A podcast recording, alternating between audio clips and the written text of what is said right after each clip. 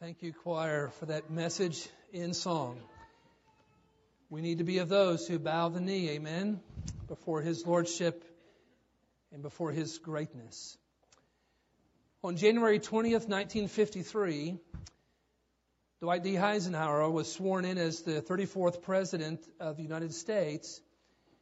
And in his inaugural address, Eisenhower said that a nation that values its privileges above its principles will soon be a nation that loses both. Of course, Eisenhower was speaking of the moral principles and the, the moral fiber and the moral fabric that reflected how many Americans were God fearing. And for many, it was the reason why American had become a great nation. And in that prophetic word, he was saying that if a nation ignores its moral principles, its moral roots, its moral values, that nation will soon cease to be great. The prophet Isaiah speaks of a nation that would leave out God's principles in Isaiah chapter 59. See if you can hear a description of the condition of our nation today as I read this passage. It says, But your iniquities have made a separation between you and your God and your sins have hidden his face from you so that he does not hear. It says, Their feet run to evil, they hasten to shed innocent blood, their thoughts are thoughts of iniquity. Devastation and destruction are in their highways. They do not know the, the way of peace, and there's no justice in their tracks. They have made their paths crooked. Justice is turned backward and righteousness stands far off, for truth has fallen in the street, and uprightness cannot enter. Isn't that a fitting description of America in 2010? What has happened to America over the last 50 years since that inaugural speech of, of President Eisenhower? Not too long ago, the Time magazine ran a cover story that asked the question what's wrong with America. It spoke of the hypocrisy and the greed and the moral disarray that our country finds itself in today. It says we have a traditional set of standards that are no longer fashionable. We're a nation with no moral landmarks at all. The CEO of one of the top corporations in America echoes this same concern. He said in a speech, somewhere, somehow, in our journey through the modern day wilderness, we seem to have lost our way. The landmarks that told us right from wrong aren't there anymore. People now say, do what feels good. Do what's right for you. You only go around once in life, so get all the gusto that you can. He said, we're living in a time of moral anarchy, and we must find our moral bearings or forever lose our way. You can see it all around us. There's chaos in our education system. The former U.S. Secretary of Education described our schools as languishing for lack of moral nutrition. There's turmoil in the business community. We live today in a culture of uncontrollable greed. We're driven by stock returns and a disposition of anything goes to make a profit. Our current economic crisis was birthed in the womb of greed. Today, top corporate executives are having to take morality classes to help them know how to keep from doing things that will get them sued. There's disarray in the political system today, deceit and lies and infidelity. Through a former president's licentious behavior in the Oval Office, our country is experiencing a trickle down morality crisis. The moral deficiency in our nation is unprecedented. In the sports and entertainment worlds, where there used to be heroes and, and role models, now full of drug and sex scandals. What's happened to America? There used to be what many would call the good old days. Now, I'm, I'm not saying that everyone was perfect in those days, but it was a time that, in general, as a society, people knew right from wrong, and they had the moral character to do what was right. A writer in a Newsweek magazine article said it this way. He said, As I listen to the moral arguments swirling about us, I become ever more persuaded that our real problem is that the still small voice of consciousness has become utterly still. Over the last 50 years, even among Christians, even in the church, many of us have rationalized and justified our way, and we have embraced the world system where we've not lived in holiness as aliens and strangers here. Instead, we, we feel at home in this world. Leisure and entertainment have become our gods, and our moral conscience as a nation has become hardened, and now we have no moral absolutes. And we're raising a generation of young people in a nation that is morally illiterate.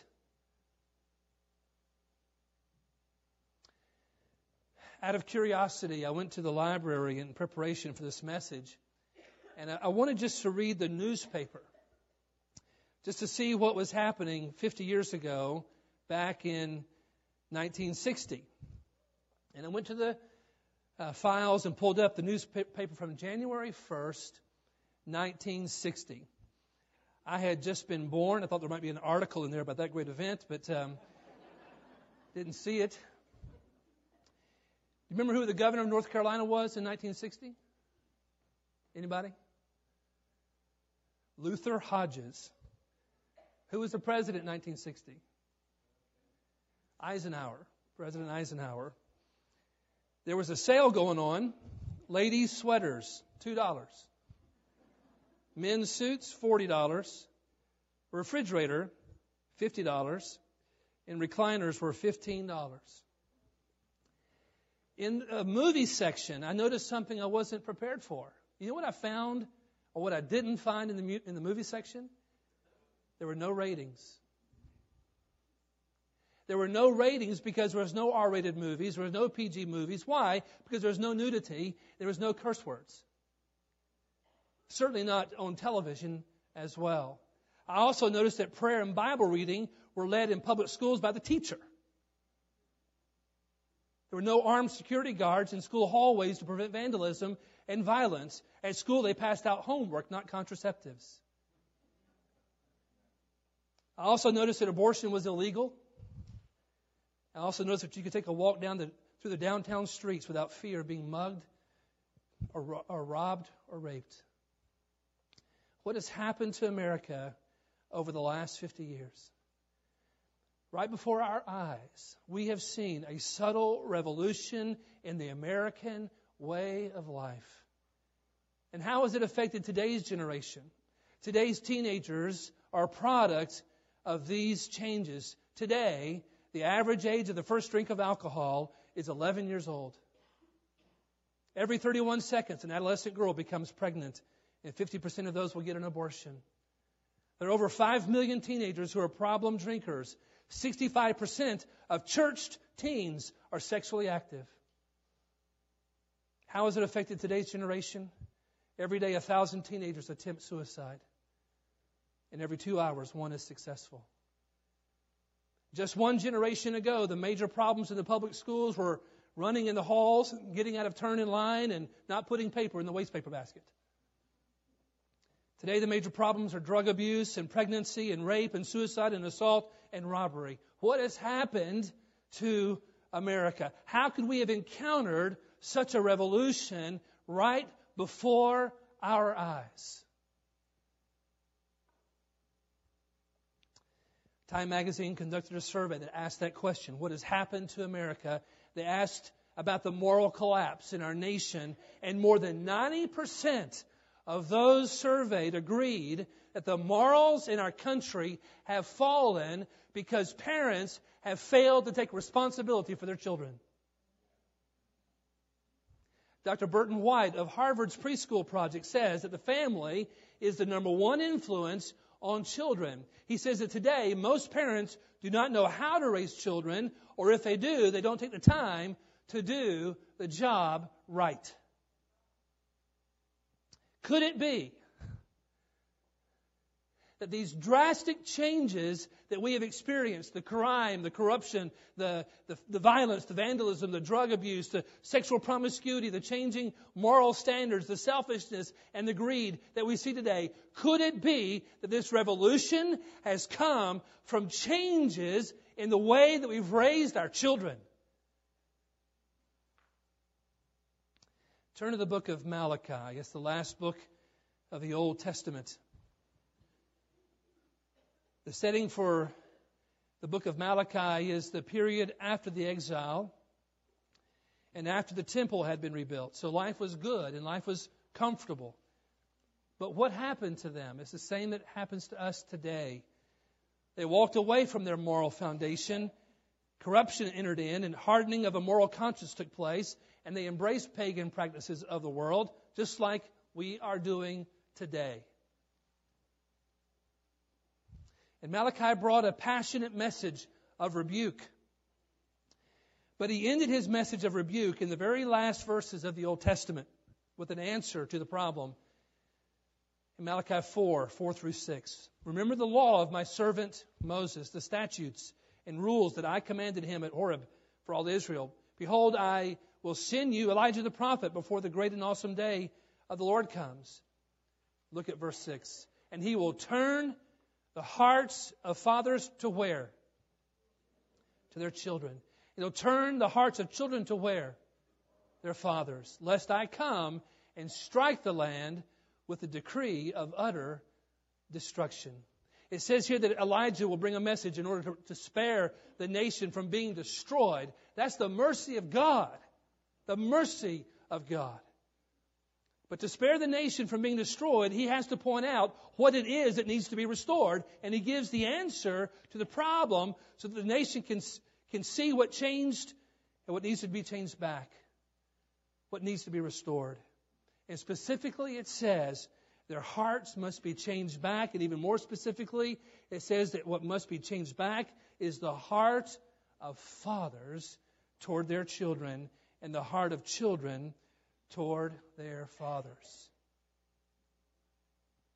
Behind all the statistics, behind this moral revolution, I believe the Bible is telling us that behind all of that are the changes in the way that parents have raised their children. There was a time when child raising advice came not from child psychologists or from professional experts or from Oprah or from Dr. Phil, but it came from the Bible. Dr. John Stormer, in his book called Growing Up God's Way, makes an interesting observation. He says in the 1940s, a whole generation of men went off to war. And they came back from that war to start families. Many of them did not settle down in their hometowns but they settled away from their home churches they grew up in, or away from their parents, or away from grandparents where used to be they all lived near each other, away from the familiar influences that they grew up in. And as they began to raise their children and need advice, many of them didn't look to their parents or to their churches or their grandparents as their parents did, but they looked to the so called experts of the day. And the problem was that the experts were a, asserting a secular philosophy of child raising. And throughout this baby boom that took place, millions and millions of babies and young children were born and raised on these principles. And the experts of that day said that absolutes were unpopular. Experts were teaching that things just can't be black and white anymore, and they're just shades of gray. In one popular book by Dr. Benjamin Spock that sold 1 million copies in its first year, and today his book has been translated into 39 languages and has, been, has sold more than 50 million copies. It's second only in sales to the Bible.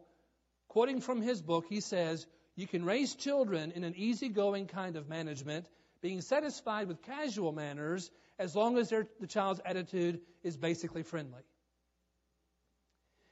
The problem is that when a nation of parents buys into a secular philosophy of child raising, that nation of parents lays down their biblical responsibility to bring their children up in the nurture and admonition of the Lord. Look at what happened. Those parents, following that war and followed that secular philosophy, produced what's called the hippie generation. And that generation had children, and now their children are trying to raise today's teenagers. And now the parent today cannot figure out why they're having so much trouble raising their children. If the problem is the changes in the way that we've raised our children, then the solution is very simple. We need fathers to turn their hearts toward their children. We need parents to return to the family principles of the Bible. We need families that will say, as Joshua did, as for me and my house, we will serve the Lord. We need churches to say, we're going to lead our families, we're going to point our children and our students to Christ. Turn over to Ephesians chapter 6. A very familiar passage that you've read many times and you've heard preached many times. This is going to be our text in our closing time today that we have in the remainder of our, of our message. What does the Bible say about raising children? In our text, Ephesians chapter 6, 1 through 4, we're going to look at what God calls us to do. Let's stand together in honor of the reading of God's Word. Children, obey your parents in the Lord, for this is right. Honor your father and mother. This is the first commandment with a promise that it may go well with you and that you may live long in the land. Fathers, do not provoke your children to anger, but bring them up in the discipline and instruction of the Lord. You may be seated, and may God bless the reading of His Word. God's plan is very simple. It's right here in this passage. Now, this is not the message of secular philosophy. It's not the message of conventional wisdom. It's not the message of political correctness. And it's not the message of the child raising experts. But it is the message of the Word of God. The instruction here, especially in verse 4, is the plan that God has as parents for how we raise our children. And specifically, it says it's given to fathers, but to be true to the text, it really includes both mother and father. In fact, the word here for fathers is sometimes translated in other places in the New Testament as the word parents. So as we look at this verse 4, it's talking to parents, not just the fathers.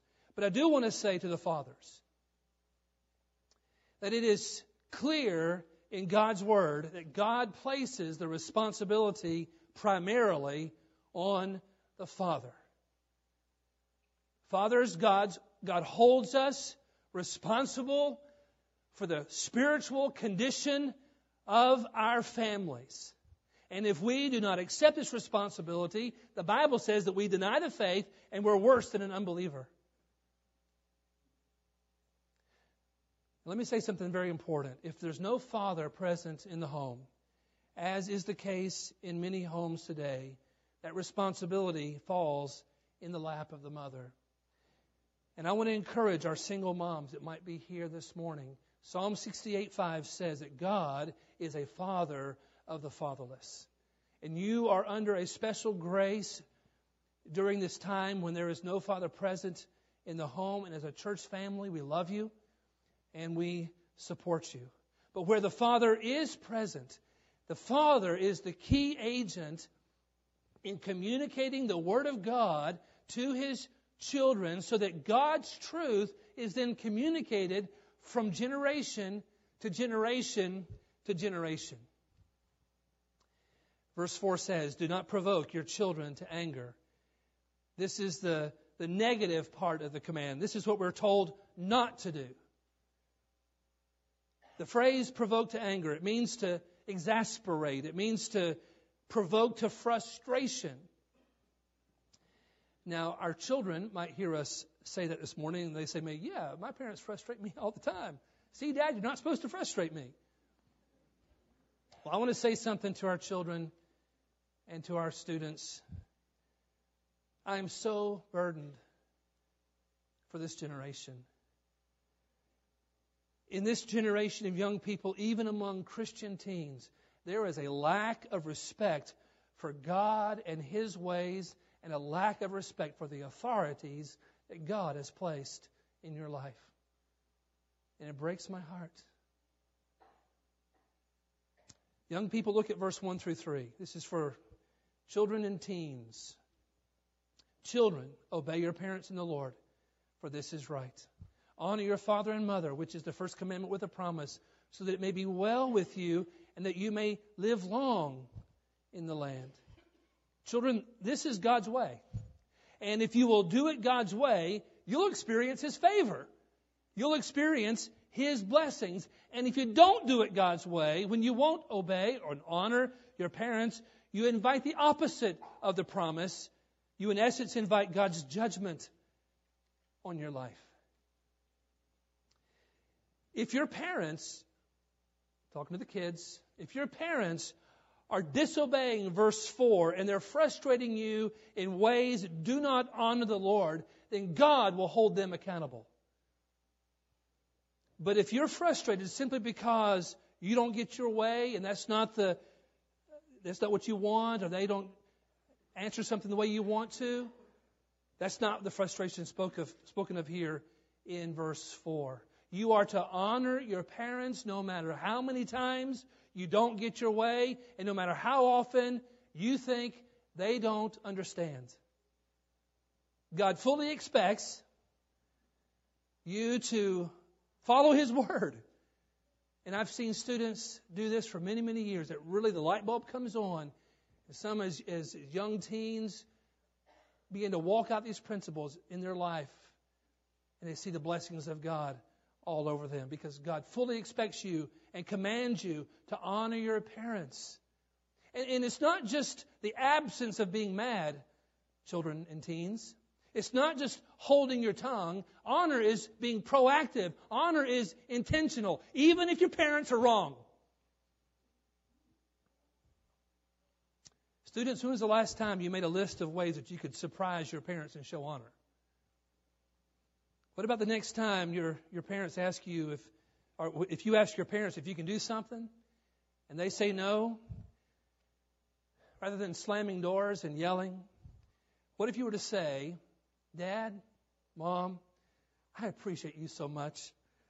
I thank God for you because He has put you in my life as my parents to watch over me and to guide me. And although I really want to do whatever I just asked you to do, I submit to you and I trust that God is speaking through you. And since I'm having to stay home tonight, is there anything I can do for you?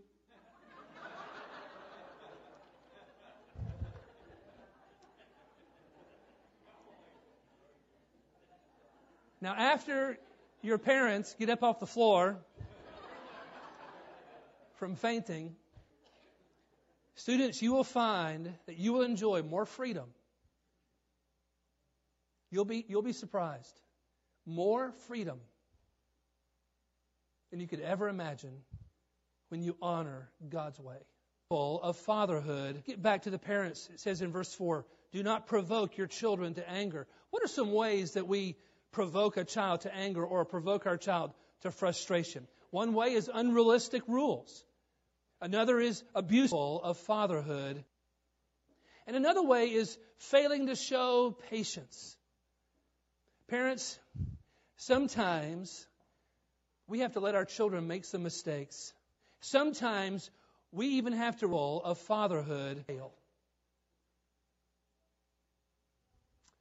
Our supreme example of fatherhood is God Himself. Would you say amen to that? He's a pretty good example of fatherhood. God loved Adam enough to let him fail. God loved Adam enough to let him fail. He could have kept him from the failure. Adam walked away. Adam walked away from the truth.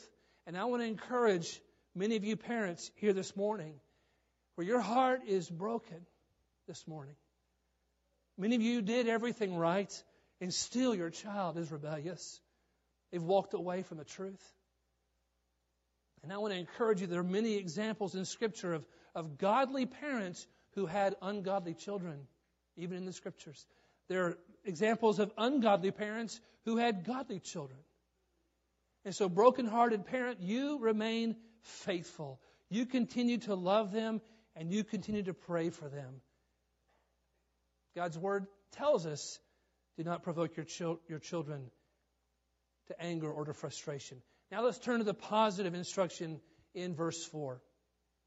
It says, But bring them up in the discipline and instruction of the Lord, or the nurture and admonition of the Lord, as the King James Version says. Notice what it says. It says, Bring them up. The word literally in the original text, it means to nourish them. That word bring them up is to nourish them or to cultivate them. That's what the word literally means, to cultivate them. In other words, parents and church family of Green Pines, we are to cultivate the next generation. We're to cultivate the next generation. Well, what does that mean? Well, let me ask you, how does God bring you up? How does God cultivate you? How does He nourish you? How does He bring you up? Does He beat you over the head in anger? When you make mistakes, when you sin, when you fail, when you, not just mistakes, but you intentionally rebel? No, He patiently cultivates you with truth. He doesn't bend on the truth, but He also cultivates with compassion and grace. He has a big picture plan to cultivate you into the image of Christ. And he walks that out very patiently. I know he does for my life. Maybe I'm the only one in here God has to be patient with. Anybody else in here has God is patient with you? Parents, we need to cultivate our children with a loving and compassionate heart. Parents, we can have it all legalistically correct and raising our children up under a strict code and still fail. We must cultivate the next generation with patience and grace and compassion. Now, there are three words here at the end of verse 4 that I want us to look at in closing the word discipline, the word instruction, and the word Lord. The first word is the word discipline. It literally means, in the original language, it means to educate or to train. So, parents, nourish your children or cultivate the next generation by educating or training your children. Well, what do we educate them about? What, what, what are we supposed to be sharing with them and training them in? And what we're to share with them is about the glorious plan of God and who He is and all of His glory and beauty and what He's accomplished in creation. In other words, parents, educate your children about the majestic person of God. Train them to know who God is. Educate them about the majestic person of God. Teach them that He is the sovereign creator of the universe. Teach them that He owns all things. He rules over all things. I don't have time to go into it this morning, but let me say to you, parents and grandparents, we'd better wake up. Because one of the most dangerous enemies against your children is an evolutionary worldview. It is absolutely destructive in this current generation. Carrie and I have spent hours upon hours with our children teaching them about creation and teaching them about the doctrine of God. Parents, teach your children about the majestic person of God. Cultivate them to know the glory of God and that He will triumph in the end. So, parents, nourish your children. Cultivate the next generation by educating or training your children about the majestic person of God. The second word is instruction. Or in the King James Version, it's the word admonition. It literally means to call attention to. To call attention to. Parents, nourish your children or cultivate the next generation by calling your child's attention to God and to the merciful plan of God. We mentioned that first word urges, urges us to educate our, our children about the majestic person of God. This second word urges us to call our children's attention to the merciful plan of God. Well, what is that merciful plan? Parents, we are to call our children's attention to the fact that there is a great God who created all things and He created all people for His glory, and that is why every one of us exists. It's for His glory. It's the meaning of life. It's all about the glory of God. Amen? Everything that exists is about the glory of God. But call their attention to the truth that we've all failed to live for His glory. We've all fallen short of the glory of God. We've all sinned and we all, therefore, need to be made right with God. And through the death and resurrection of Jesus Christ, we can be made right with God. And we have the absolute incredible thrill to live in the merciful plan of God and to live for His glory. What a thrill! To spend 70 years or whatever it might be for you and for me on this planet. A very short span of time compared to eternity but to spend this little speck of time that we're on this planet to live for the glory of God. Call your attention, call the, your children's attention to the merciful plan of God. And parents, call their attention to know that no matter how many cool and famous people reject Jesus, may your children know that that, that choice will always lead to death and always lead to destruction, and they don't get to be a part of the thrill. But when we accept Jesus Christ and for what he did for us on the cross, and we become followers of Jesus Christ, it's not about just getting a ticket to heaven. It's about living a life for the glory of God. Parents call their attention to find their place in the victorious cause of Christ. That he will triumph. He is victorious and he will reign forever and ever and ever. But, Dad and Mom, let me ask you can you bring your children up to know the merciful plan of God and to know a life of living for the glory of God if you're not living for the glory of God? If your children can't see in you that you're a passionate person living for the glory of God, how can you bring them up to live for the glory of God? If your children can't see that Jesus Christ is central in your life, that He means everything to you, that Jesus Christ is your Lord, He is your boss, He owns you, He owns your finances, He owns your work life, He owns your leisure life, He owns your conversation, He owns your future plans. If your children can't see that in you, then this altar this morning is the best place to come and get that right this morning. And it'd be fine with me if you interrupt my message you want to come on in the middle of the sermon, begin to get right with the Lord. So, parents, nourish your children, cultivate the next generation by calling their attention to the merciful plan of God, which is to live for His glory. The third word is the word Lord.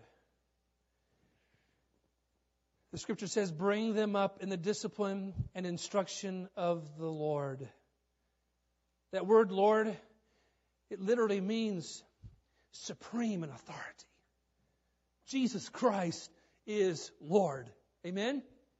He is supreme in authority. He is Lord of all. He is Lord over all. He is supreme over all.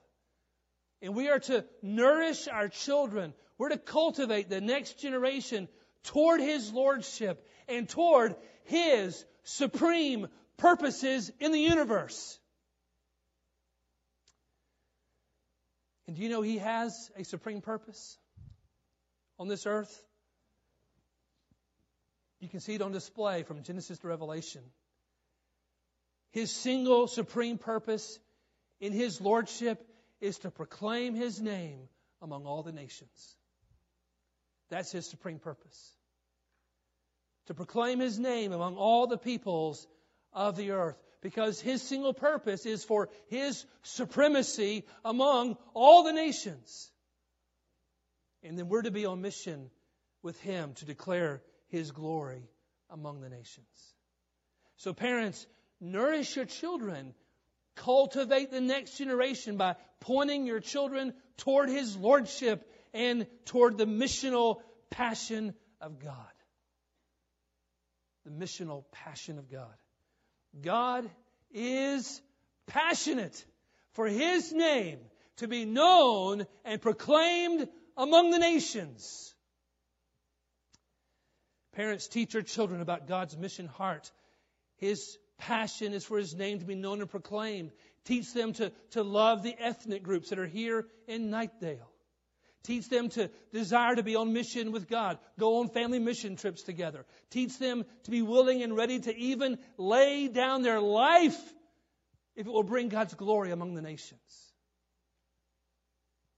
Teach them that having a nice house with a white picket fence and two cars in the garage and a good 401k and living near good hospitals is not the goal. The goal is, is the supremacy of Christ among the nations. That's why he saved us. To bring worshipers to Jesus Christ. The goal is to reflect God's passion for his name to be known and proclaimed among the nations, which might mean, parents, it might mean that you release your children with, with blessing to go to the hard places where they might give their life on the mission field. As parents, we must teach our children that this world is not our home. We are not citizens here. We are aliens and strangers here. We're just passing through. We must point our children toward the Lordship of Christ and toward the missional passion of God. So, as we cultivate the next generation, parents, educate your children about the majestic person of God, call their attention to the merciful plan of God, and point them to the missional passion of God. And what will the result be? Back in the 1700s, John Wesley preached all over England. God raised him up at a time when England was on the verge of social and moral and economic and military collapse. And through the Bible preaching of a handful of men led by John Wesley, England was turned around. And the whole course of English and American history was changed. Lord Baldwin, who was Prime Minister of Great Britain in the late 1920s, said, You cannot explain 19th century England until you explain John Wesley. Furthermore, you cannot explain 20th century America unless you explain John Wesley. That movement produced the moral climate in which George Washington grew up. And the spiritual foundation of that movement was the backbone of our forefathers. Calvin Coolidge said America was born in a spiritual revival. That revival was backed by John Wesley. Wesley's life is a testimony of what a dedicated mom and dad can accomplish when they bring their children up, when they cultivate the next generation in the discipline and instruction of the Lord. John Wesley's parents were Samuel and Susanna Wesley. Susanna Wesley had 19 children. John Wesley was number 15. I often wonder if they got tired after about 12, 13, 14 you know, honey, let's just stop, you know, 14. He was number 15. They had another son named Charles Wesley. Charles became a great hymn writer. We have 16 of his hymns in our hymn book. Oh, for a thousand tongues to sing. Hark the herald angels sing. Christ the Lord is risen today. Charles was child number 19. Susanna Wesley ran the family farm. She taught Bible classes as a pastor's wife, and she served as a children's elementary school teacher. She dedicated herself totally and completely to making her children fit for heaven and fit for the service of God. She knew what she wanted for her children, and she dedicated herself to forming the character within them. And her love and training paid off because her 15th son, John Wesley, changed the direction of world history for the past 250 years. Her secret, she says, she says, no one can raise their children properly without renouncing the world and putting aside selfish desires. And in the most literal sense, one has to devote about 20 years of the prime of life to saving the souls of their children. She knew what she wanted for her children, and she committed herself to it. What about you this morning? Parents? Grandparents? Single parents? And as a church, are we committed to cultivate the next generation. Do not provoke your children to anger, but bring them up in the discipline and instruction of the Lord. As a part of our invitation time this morning, I want to ask Laura to begin to come. The praise team, you don't have to come at this time. But I want us to have a special time of, of prayer as a part of our invitation. And the first thing I want us to do is to pray for the parents who are here this morning. If you're a parent here and, and you're still in the process of raising your children, I know that many of you, your kids are grown and gone, and this may not apply to you, but this is for anyone. I don't want to preclude anyone. This is for anyone who wants prayer this morning in this area. I want us to pray for our parents. So if you're a parent here this morning and you're committed to what we have shared this morning,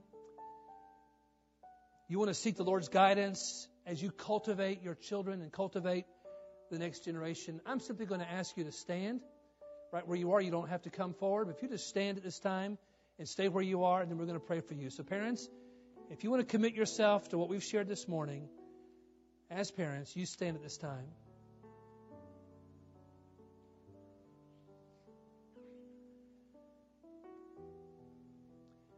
And those who are seated, if you want to look around you, if there's someone nearby, if you just maybe stand next to them and place your hand upon them and you just begin to pray for them, and I'll lead us in a prayer. For so those that are nearby, if you'll just get next to someone who's standing,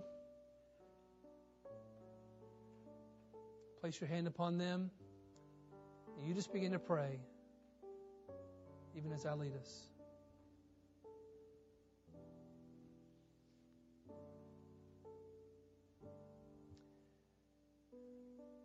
Heavenly Father, we pray for our parents today. Lord, we ask that you would give them a special grace to be the parents that you've called them to be. Parents that will raise their children, that will cultivate the next generation. Parents that will pour their life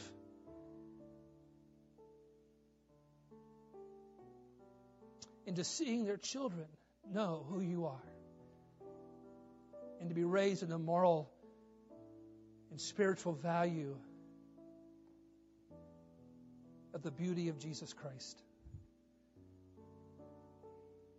Lord, may we be faithful to educate our children. May we be faithful to call their attention. May we be faithful to point them to your missional passion. May, as parents, we lead our children in our heart for missions. Lord, I pray for each family represented here this morning that you would do a, a unique renewal Many are already fully committed to this task. This is not a new commitment to them. Or would, would you reinforce, would you encourage, strengthen, enable them by your Spirit? Lord, there may be some here this morning as parents that have gotten caught up into the busy things of life, stopped being the parent you've called them to be. Lord, may this moment be a, a place of a new commitment. Asking you to move in their lives as parents and in the lives of their children. And Father, for those children that are under the care of parents represented here this morning, that they've walked away from the truth, they're rebelling against the truth, God, we ask you to bring them back. Restore those that rebelled and walked away. Restore them to your truth.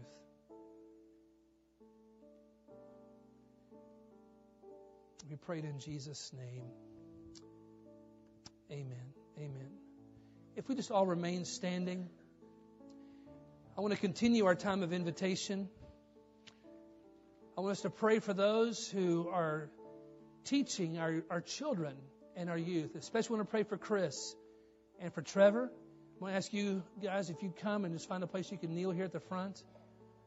And I also want to ask those of you who are teaching here at the church among our children, among our youth, for you to come as well and find a place to kneel here at the front. If you're teaching among our children or youth, I want to ask you to come and find a place to kneel here at the front.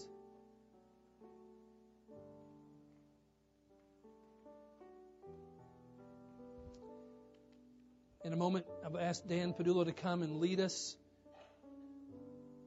in the hymn, I Surrender All, as I stand in the front here to receive anyone that wants to come with a burden on your heart. You want to come to know who Christ is. You want to talk with someone further. I'll be here at the front to receive you.